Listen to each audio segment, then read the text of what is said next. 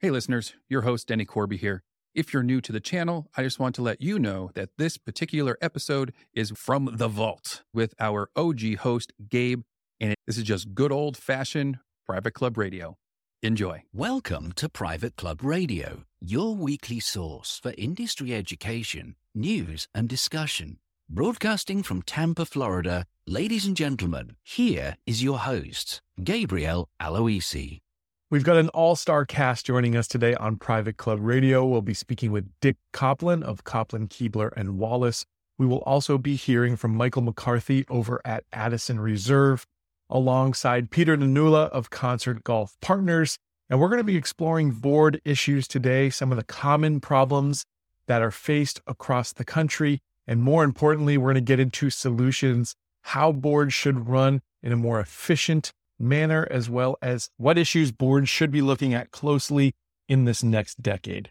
Just a couple of announcements before we get started here. I want to remind you about the Club Innovation Conference that's happening on January 12th through the 14th. This is an online conference, no travel necessary. Some great speakers in the lineup, including I will be there, of course, but including Greg Patterson of uh, Tribal Magic, and of course, former general manager of the Beach Club. Whitney Pinnell of RCS Hospitality, Joe Kren of Farmington Country Club, Michael Crandall, CNG, a number of titans in the industry will be speaking there that you will want to hear. Again, fully online conference. You can get your tickets at clubinnovationconference.com. Next up, I want to let you know about a little special offer that's happening for the ABCs of Plutonium Private Club Leadership. This is the book that I co authored alongside 22 experts from all aspects of the private club industry. In fact, I will go out on a limb and say that this is the most comprehensive piece of nonfiction ever written on private club leadership development. And it's a book that if you haven't read, you absolutely should. You can get a free sample on our website as well. But for a limited time during the holidays, we're offering something special for those that order multiple copies for their board or for their management team. And we've had clubs all over the country do this. They order six, nine, or 12 books, sometimes even 24 books for the board and for the staff. If you make a bulk order this holiday season on our website, we will offer you personalization free, meaning we will put your club's logo as well as a motto, clubs have used a quote, anything that you would like to put, we will customize that for you on your copy so that this book can become your own for your club. So if you've got a few extra dollars in the budget, maybe you didn't get to attend some conferences this year, for instance, that you normally travel to, and you've got some extra education money, this is a great way to spend that money in an effective manner that will really pay dividends to you and your club for many, many years to come. You can make those orders at plutonium.club. So it's not a .com. Just put in plutonium.club and make an order of six books or more and get the free personalization this holiday season. All right, without further ado, we're going to bring on our special guests and talk to Peter, Michael, and Dick. Here we go. Welcome to another edition of Board Chats here on Private Club Radio. This segment, as always, sponsored by Concert Golf Partners, doing amazing things across the country for private clubs. And as always, we're joined by Peter Nanula, who is the CEO of Concert Golf. Peter, welcome to the show, man. How are you? It's been a while. Hey, Gabe. Good to see you remotely. Great to be with you. you. You guys are up to 22 clubs now. Tell us what's going on and catch us up in the concert golf world. Yeah, 22 private clubs and uh, the year of COVID, right? Uh, so it's been a crazy year where we thought the world was ending and then golf clubs became the most popular thing around. So who knew? Right. But like Michael can probably discuss, you know, we got COVID issues to deal with. We've got how do you run a club business without real banquets or weddings? So you can imagine what that's like. Yeah. But when golf is setting all time records and your your superintendents are going crazy about the amount of play, it's, it's, a nutty year. But uh, we've added a couple more clubs this year and they're smoothly joined the group and uh, knock wood, all good. I was just talking to a member who had been up to uh, Blue Hill in Massachusetts and saying rave reviews about it, saying how great it, great of a club it was. Oh, good to hear. Yep, you guys have what quite a portfolio. It's very diverse all over, and really in key cities across the country. Uh, and Peter, just a just a fountain of knowledge for folks who have not heard Peter on this show before. So you're going to enjoy it. And we've got two really special guests that's going to that's going to join Peter here today. Um, Mr. Michael McCarthy of Addison Reserve in Delray Beach, Florida, as well as the legend himself, Dick Kopplin of Kopplin, Kiebler, and Wallace, will join us, and uh, we're going to have a lot of fun here. Um, Peter, before we before we, we bring it over to Dick and Michael, why why are we discussing board governance today? Yeah, you know, you and I started this podcast quite a while ago to to get inside the boardroom of private clubs, and we've talked a lot about capital or strategy and and issues like that. But I guess I have found the work that Michael and Dick have been doing for years about club governance interesting because just about all the member owned club boards I talk to seem to have the same uh, common list of issues with their boards where their boards aren't really acting like the boards I'm familiar with. They don't seem very strategic. They don't seem to have a consistent business plan. They're just a lot of people poking their noses into daily operations at their club. And that's not like boards. If you sit on company boards for a living, like I've done, that's just not what boards do. And I felt, oh, it'd be refreshing on this little segment that we do to talk to these guys who I think have sort of pioneered a better model for club governance. That's right. Well, let me in- introduce uh, Michael McCarthy. He's the general manager of Addison Reserve. Michael, um, tell folks for for those that don't know you, which I'm sure is a very small few in the private club world. Tell us a little bit about your background and history, and and how you got to be where you are today. Oh, I came up on the culinary side um, as a young kid. Um, grew up with dyslexia and all kinds of learning disabilities, and hmm. knew that a formal college education was going to be real difficult for a guy like me. So my mom, who was an incredible cook kind of got me into cooking at 10 years old. And I worked my way through kitchens from the age of 13 through high school, uh, into culinary school, graduated culinary school, um, discovered my first club and, um, wound up becoming executive chef at age 21 years old at a club up in Northern New Jersey.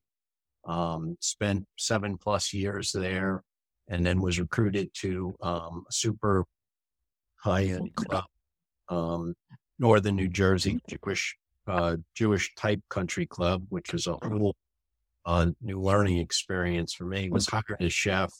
Um, was there six months and was promoted to general manager within six months. Um, mm. And I was 26 years old at the time. Um, spent the next five plus years there and uh, got a call from a dear friend, uh, JD Pietro, which many of you know, um, to look at an opportunity down south in Palm Beach County, a developer run club called uh, Belle Isle at the time. Um, they were just taking it out of the ground. There were about 400 homes built at that time. Uh, we had a final build out of 1,600 homes, very large community and, and private club had the incredible opportunity to work with an amazing businessman, uh, Roy Davidson and uh, John Bills, um, under, you know, a professional business structure. And coming from a member owned club into a developer owned club, it was a real eye opener.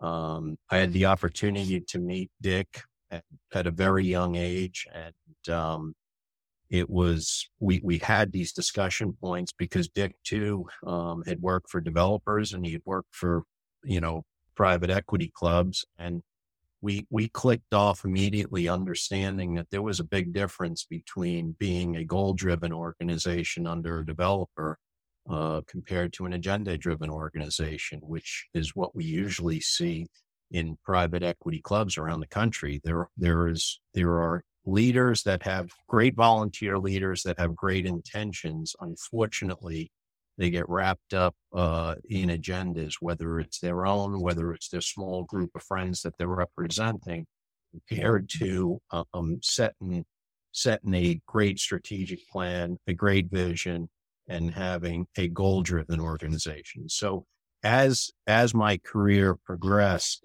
we we took Belle Isle through turnover and a developer was leaving, I had to remain uh, part of the exit agreement two years with uh, the members after they had taken the club over. And I realized real cl- quickly how things were changing. Um, I, I, don't know if it was for the good or the not good. I mean, I have a different opinion. I probably won't voice that now, but uh, hence why I made a change a couple years after that. But um, it, it became an agenda driven organization. And after being in a culture with professional people that set goals and objectives every year, we were able to hold people accountable for their performance. I realized real quick that um, going back to, to where I was earlier in my career probably wasn't going to be uh, right for me going forward. So, hence why I made the change. Um, Addison at the time was really floundering. They had gone through four general managers in a five year period. Um, mm-hmm. so they had turned over the club, went through the same thing. We own the club. We're going to operate the club. We're going to do this, that, the other thing. We we know what happens uh, when when that all takes place.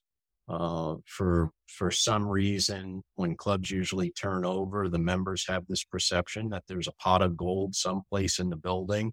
Uh, the developer had to be making money, and they don't understand. So they dig, dig, dig, and interrogate, and they realize that there really isn't any money in club operations for developers. We we made money on selling dirt, building houses, and selling memberships, and club operations were always you know, a loss leader for us. So um, coming coming down to Addison, they had gone through this really really tough transition for about five years, and were ready to surrender. And when I started to lay out um, the differences between how we operated as a developer and how they were operating, we we really piqued interest. And you know, I threw hmm. some things out on the table, such as you know the big debt bad developer that everybody couldn't wait to get rid of. I, I posed the question to them and said, today, knowing what you have experienced here, would you invite the developer back to take your business back over? And the nine people sitting in the room all was shaking their head up and down, agreeing with me. They should have called me. And, and that was kind of the launching point um, for for at least me. Dick and I had uh, Dick Dick and I had sat, and I, I believe Dick, you you can confirm this, but back back in the early two thousands, um, Dick Dick had put this responsibility matrix together. Um, I believe Ballin was the first one to implement that matrix, and hmm. you know, it, it made it made so much sense, and it was so clear uh, to me that this is the way these business need, needed to be operated. I shared that shared that with the crew down here. I shared it with uh, the the membership at that time, and they were in total agreement that this is the direction that we needed to go in. And um, from that day forward, we were we were off and running. They were they were hindered by huge amounts of committee involvement, three hundred and 76 plus people serving on committees out of wow. 700 plus families.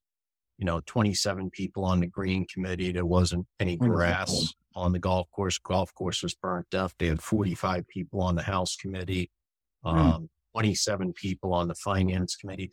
There were, it was just complete chaos. And, um, we agreed up front that we would take a hiatus from operational committees immediately and the the first the first day that I arrived, we had a town hall meeting for about 600 people, and um, we we announced that we were eliminating all of the operational committees. Obviously, the 300 plus people that were involved in selecting tablecloths and you know how to make grandma's favorite soup uh, and on and on were upset but we sent everybody a free uh, steak dinner, thanked them for their services, and and terminated terminated um, those committee members that that evening because we knew that we needed to put a brand new um, structure of club governance in, and it was going to take time. There was no possible way for for myself to sit there and handpick seven or nine committee members from a group of 45 that were serving. I don't know them. Uh, politically, it would have been a nightmare. So it was, it was just best that we take a little hiatus. Um, following year, we went and changed the bylaws because we, we hit the ground running. We were, you know, really, really doing great, great things at that point. And we changed the bylaws 87% approval not to have any operational committees. So Yeah. um, they're fiduciary committees, you know, finance, audit, grievance, membership, legal, and um, leadership and development, which replaced um, nominating committee. I mean, I can go on for hours about this. but Well, Yeah, next we'll come back to you about with a few more questions, Mike. But thanks for giving us that that overview, and I bet uh, I, I assume things are running much more smoothly these days here. um, so this is our opportunity to bring on um, Mr. Dick Kopplin, who I've heard touch on this subject many times at uh, CMAA events and other educations, and they put out great research in the private club industry. Um, if you've ever probably looked for a job, you've run run across Dick's firm, uh, Kopplin, Kiebler, and Wallace and he's just a just a fantastic individual who's very giving of the private club industry. So, Dick, welcome welcome to Private Club Radio, sir. How are you, man? Well, Dick, Gabe, thank you. Great to be back with you again. And hello, Peter, and hello, Michael. Um, thanks for allowing me to join you today. I go back, uh, as Michael does, quite a ways in the business, a little bit further than Michael, 48 years. So that's probably about when Michael was born. I don't remember uh, you know, how old he is, Wow. I've been, business, uh, been in the business a while. Uh, 25 years ago, started our firm, and and uh, after managing a number of uh, of very fine clubs around the country, but started our firm 25 years ago and have worked with probably over 16, 1700 clubs now. And many of them obviously doing a program we call board governance best practices. And that's what Michael had been referring to. I think one of the, one of the uh, slides that we use is a, the matrix of the responsibilities. But I would, listening to Michael talk, I, I would just add on, I think when we, when we go to clubs that are really well managed clubs like Michael's club, uh, Michael's club, uh, what we see typically is that they get the governance right. If they don't get the governance right, nothing else seems to work. And that's really the characteristic of the top performing clubs. They figured out how to do it. And sometimes they did it by accident. Sometimes they did it in a concerted way. Sometimes it's been a, a matter of bringing in some uh, facilitators. But nonetheless, those are the clubs that typically will set themselves apart. And, and I'm sure we'll get a chance to talk about some of those specific strategies or how they've done that. And, and Michael has shared some of that, but, uh, I know we could, we probably talk about this all day, but, but, uh, we'll certainly try to focus in on just a few of the things that we see in, in really well, well governed, well managed clubs. Yeah, Dick. Um, you I know you've been uh, pounding this drum for for many many years. Have you seen in general that the industry has shifted more towards letting the the, the managers and the and the staff actually run the operational side? Are we making headway in that respect? I think we have made headway, and I the two reasons. I think boards are becoming a little more educated in terms of what the what the their roles truly are, and secondly, I think the managers, the general managers, the COOs like Michael have have uh, really picked this up and, and have been discussing it and and uh, advocating for it and and have uh, positioned themselves very nicely in the industry. Now, biggest challenge, I think Michael would agree with this, is I wish there were more general managers who would step up. If there's if there's a common complaint that we hear very often in clubs, it, it's that look, we want a general manager to take the leadership role, but they, they seem to be a little reticent in doing it. So I think we've got a real challenge there, educational wise, to to really ensure that managers uh, feel comfortable in that role. And too many of them simply, uh, for whatever reason, don't seem to want to step up to that in, that role.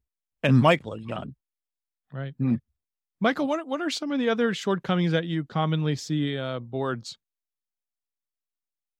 So let me just, Dick, let me go back to, to what you were saying and, and why some of our colleagues may be insecure of really ruling and leading with that iron fist. It comes back to job security. You know, our challenge in from this side is that, you know, every year you have three or four new people coming onto the board. I've had hundreds of board members uh, throughout my career that I had to work with. I've had some incredible leaders that I've worked with, and I've I've had some really crummy board members. Not a lot, thank God, and and not a lot at Addison um, for a long, long period of time because we're out there recruiting and and looking for the right cultural fit and trying to find people that are not representing their small group. They're they're not agenda driven. Um, but I I see in talking with with clubs around the country that in so many cases the problem is the boardroom. And you, you know, I, I've I've worked with clubs with some of the greatest CEOs from Fortune 500 companies that would never operate their company the way they allow their club to operate. Exactly. And what I've learned from those individuals as I pose questions to them was it's just different at the club. And whether you're, you know, when you're the CEO of a major corporation, you're usually not getting criticized or questioned. Now, now they put their hand up to volunteer to, to, you know, offer their expertise to the club. And all of a sudden they go into the grill room and they're being criticized. They go out to the driving range and they're being criticized. The wife's coming home with a bunch of complaints for them. And all of a sudden, um, they've signed up for something that they weren't prepared for. And back in their business, nobody posed those difficult critici- criticizing questions to them, constantly complaining to them. And I think over time, uh, they come in with good intentions and they then become afraid to make decisions because they know they'll be criticized by their friends uh, back back at their golf group in the lunchroom in the card room and i think over time that constant beating uh, really uh, makes their vision blurry in in making the right decisions Peter, you've spent a, quite a bit of time in boardrooms as a professional board member and sitting on club boards, and of course, speaking with a lot of boards around the country. Why do you think that these problems are so prevalent, and what's the solution?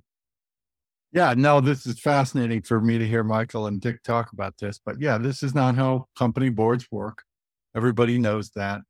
I guess you go to the club, and I'd love to hear Dick and Michael's view on this. You go to the club, and it's different because of the volunteer nature of it.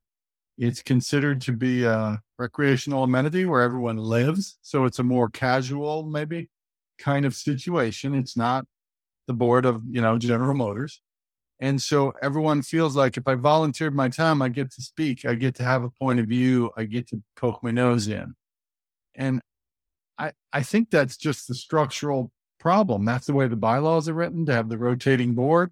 The minute you get somebody who's really capable, that guy's rolling off in a couple of years. And and new people are coming on who have agendas, like Michael said. But I'd love to hear, Michael, what you and Dick both think about why what you were just saying, Michael, a Fortune 500 CEO person who knows darn well how to select a board and how to make that board work extremely well as a strategic group. Why is it that they walk into that first meeting and everything's different at their club? Dick, you want to take that one on? Well, uh, yeah, we, we've often said, uh, you know, sometimes next to the coat check room, there should be a sign at the boardroom, uh, you know, the brain check room, because we've seen the, the, the, strangest things occur in boardrooms and, and all of a sudden people are talking about things. They don't even know why they're talking about them. And uh, I think a lot of that, Peter, really goes to the leadership, goes to the club president who needs to control the agenda. And one of the things we talk about a lot in our programs is the fact that you have to have a, a club president who really understands the dynamic in place in a, in a private club boardroom.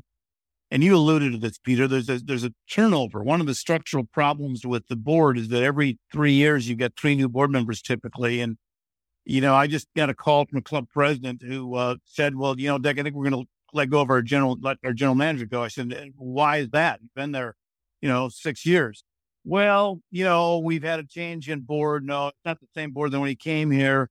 And a couple of members just don't think he treats them right. I said, Isn't your club doing very well? Yeah, we got a full membership and on and on and on. But I said, Really? I said, You got to rethink this, you know, and, and I mean, it, so just again, you know, there's just some real illogic that, that occurs. And I, I, I'm not smart enough to figure that out. Michael, do you have any ideas to how that happens? I mean, I, I don't know. I've been watching it for 48 years. I still can't figure it out. So, so Dad, I commend you and, and Kurt and Tom for all of the work that you guys do in the boardroom with these governance retreats, right? The best practices. What, what I think we can all do better as an industry. You, you guys are so busy in, in placement and when you do a placement, obviously you go in and you do this board orientation and you take them through, you know, best practices and horror stories. And everybody in that room at that time is in total agreement with everything that you guys are presenting. However, it, in my opinion, it needs to be done constantly. Okay. I, I look back at my 15 years here and the success that we've had, it's because I focus so much of my attention on making sure that I'm managing the expectations of the board. I'm constantly educating them. Um, you know, I, I think back now, what I really do on a daily basis, I do two things. I develop people and I protect the members from themselves. And that is the truth.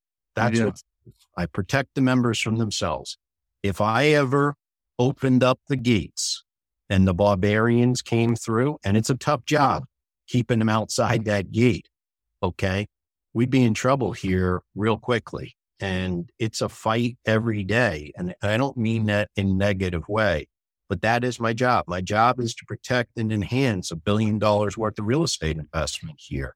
I take it very seriously. I, I think. Well, Michael, Yes. Uh, Michael, I'm interjecting only because you're hitting on a key point, and that is that oftentimes we don't see the orientation of boards taking place. And I asked the general manager, why in the world would you not do that? It's your golden opportunity every year to take those three new board members through a complete orientation process, including introducing them to all of the key managers as looking at the assets of the club. I know you do a very good job with that.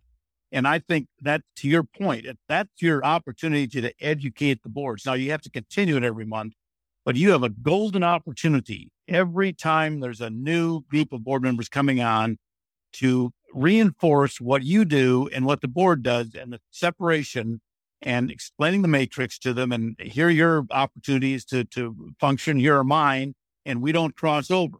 And and yet it's amazing to me that more and more managers don't take that opportunity. And I I, I think you do a very good job with the orientation process, don't you, Michael? Oh, thanks, thank you. I mean, I, I spend a lot of time on it. But there are a couple there are a couple other things that I think uh, could help club boards fall over the place. And you know, there are some things that I don't think take place as be- best practices, and I think they should. One thing um, that I would absolutely recommend is board meetings be open to the membership. Okay. I mm-hmm. know that's taboo, but we are, we are a POA now for the last two years. Uh, we have to have open board meetings, but 15 years ago, we opened the boardroom to the entire membership before it was mandatory as a POA. It was the best thing that we ever did. Why? Because we, we went from eight hour board meetings and mm-hmm. talk about what band we're bringing in, what color tablecloth, should they be floor length at lunch, not floor length. Okay. The things that we were discussing in the boardroom were just absolutely, uh, really silly, silly stuff. The minute, the minute we went to open board meetings, those meetings went down to an hour and a half. Why? Because the, the leaders that we had in that room, the ones that we went out and recruited because we saw something special in them and we knew they could contribute, didn't get bogged down on that silly stuff. They were able to fly at 40,000 feet, focus on the strategic plan, focus on all of our goals and initiatives that we were setting. uh, focus on the financial planning, focus on the real estate, focus on our future. And that was a game changer for, for mm-hmm. us. I know a lot of clubs are scared of that, but um, you, you'll be amazed that once there's some peers looking at you in the boardroom, you're not going to be talking about the crudité. Yeah. Gonna... right. Yep. It's like uh, people peering into the surgery room, right? oh, why, why, Peter or Dick, whoever wants to take this question on, but why, why, why are boards not very often transparent with their financials uh, and, and, membership trends and capital needs and things like that? Why, why do you think that is? I've, I've got a theory, but maybe Dick has one too. Well, I would I would say that initially sometimes they don't fully understand the financial mm-hmm. and mm. and uh, you know I we've done a lot of work with club benchmarking and Ray and, and Jim are very good at, at explaining to a board that they don't need to focus on the food and beverage cost they need to focus on the, their assets and and you know how they're improving them or not and they're, they're focused in the wrong place and I think sometimes board members clearly don't understand the financials so it's hard for them to I think uh, rationalized uh, giving giving uh, members a, a, good report if they don't understand it. So that yeah. would be my initial. Yeah, that's part of it. Uh, it's definitely part of it that people don't understand what they're looking at. The other part I see, Gabe, uh, and I don't know if Michael and Dick see this, is you know we're often dealing with clubs that are trying to grapple with a membership uh, trend that might be stagnant or even slightly declining or the capital needs of the club, as club benchmarking can tell you, are falling behind sort of keeping up with depreciation, et cetera. And I find board members are in this weird spot in this kind of a business where you don't want to go telling all your members that we're down 32 members. We missed our budgeted, you know, recruitment of new members this year. Attrition is higher than we expected this year, or we need to raise another several million dollars for the physical plant. Like those are all truths that sound terrible to the average member and make him or her question whether they should stay at that club and pay their bill or join some other club that's in a better position. So they're inherently in a situation that is conflicted. Why should we tell the truth and run off 40 of our members? And so what they do, my experience is they hide, they don't tell the whole story, and they send out happy talk emails to the members and half of the members typically will send me notes saying, This looks like complete BS. We know this is not what's really going on at the club. Why do they send us this happy talk? Yeah. That's, that, that makes, makes a lot of sense. I know I, I, you guys are busy. Uh, Michael, you're running a club. Dick, you're running all over the country visiting clubs. So uh, I don't want to take up too much more of your time, but I'd love for you guys to give, give, give us all the listeners here one last parting shot maybe uh, an action step that you would recommend boards take um, that that would would broadly work across you know the different diverse clubs we have listening to this show. Michael, let me start with you. What, what would be one action step you'd rec- you'd recommend that either the manager or the board takes here as we move into 2021? I think transparency is everything, and um, you know I, I talked earlier about going to open board meetings. I, I think there are a lot of additional steps via focus group meetings with the president and the general manager to improve your communication. I think there's always opportunities for um, guys like Dick to come in and speak to the entire membership. You know, when when I when I've had the opportunity to speak to memberships at large, um, there's a much better response from the membership. And, and I, the reason I point this out is in, in a lot of cases, members just don't trust the board and they don't trust management. They always think that we're up to something. We're, we're cooking something in the back and here they are. They're going to drop another assessment on us. I, I think when you have an opportunity to speak about the differences between how agenda driven clubs are run versus goal driven operations, what you'll see is the membership will be in total agreement. Mm. The board then is given the marching orders by the membership. They're endorsing it. Unlike in most cases where the board and the general manager get out there and dictate down to the membership, this is, this is getting an experienced guy like Dick out there and and educating the membership and getting the endorsement from the membership to give the board and the general manager basically their their orders and it works so much better when you can communicate and be transparent with them. That's fantastic advice. Dick let me throw it over to you. What's one action step you think fo- uh, folks in the industry should be looking at here in 20, as 2021 approaches? I think every board could take the 12 question survey that we do and you do it on survey monkey and it it really gives them a, an opportunity to see how they are functioning as a board. Very simple to do easy to do and it, it also compares them to the three 400 other clubs around the country that we've given this to in terms of the board so they understand you know what they how they're functioning as a board and i'll just one of the key questions in that survey about in the middle of the pack is a question you uh, rank the level of trust at your board in your board right now. It's a one to five survey. So, you know, we've, we've seen, I just worked with Thunderbird Country Club in California. Their trust level is at 4.85 on a five point scale. That's mm. amazing. That's what's getting so many things done there because they, they trust each other. And, and we, on the other hand, I've, I've seen the club in California was what 2.0 and they had all kinds of issues. Uh, you know, Stephen Covey wrote the book, The Speed of Trust. And if you have trust in your boardroom, you'll get a lot of things done. If you don't have the trust, and Michael mentioned that word earlier, you don't have that trust, eh, not only with the board, but with the staff and with the GM, then it's really difficult. So again, I just think you need to take a good look in the mirror right now. If, if uh, you're a board member and say, Hey, let's take a look and see, are we, how are we doing in terms of a board? Well said, Dick. Peter, let me throw it over to you. Yeah, those are two great action steps. I guess I would say even even higher level, forty thousand feet. I would say one of the problems with club boards is they're so insular. Most of these people don't know anything about club management or agronomy or the golf business. They're just you know smart, successful business people in the community, and because of the ignorance, I think that drives some of the behavior that isn't helpful. And so maybe they're scared uh, and they stay insular. So my my simple suggestion to them all would be poke your head up like a periscope. Commit yourself to making a half a dozen phone calls in the first couple months you get there. Call someone from club benchmarking. Great resource that we're all agreeing on, right? They have all this data about all these clubs. Just just call them up and do a half hour overview and maybe you'll subscribe to something, the data service consultant call Kopplin Kiebler Wallace, right? Leading lights in this industry, not just on getting you a new general manager or staff, right? Do a board retreat, etc.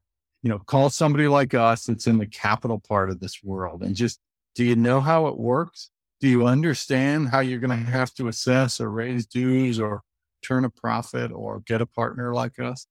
And maybe call a Troon or a Kemper or somebody who does third party management if you think you have needs in that area. But put up the periscope, make a half a dozen calls to industry leaders, and get yourself a little bit better education about this industry you've landed yourself in by virtue of volunteering for board service. That's what I would suggest. I love it. Love that advice. Gentlemen, I want to thank you all for uh, being so uh, gracious with your time, so giving to the industry, and uh, for joining us here on Private Club Radio.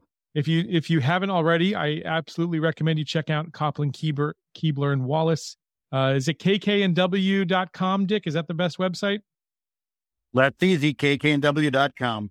Beautiful. And of course, definitely check out Michael's uh, club, Addison Reserve, which uh, you, you should also follow Michael on LinkedIn. He, he puts out some really great content there as well.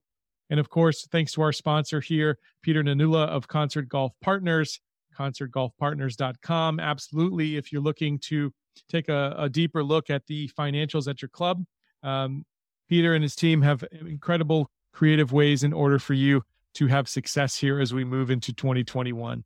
Gentlemen, I want to thank you all for joining us. Thanks, kid. Hey, happy holiday, everyone. Same to you too. You. See you guys. Awesome. Thanks, Gabe.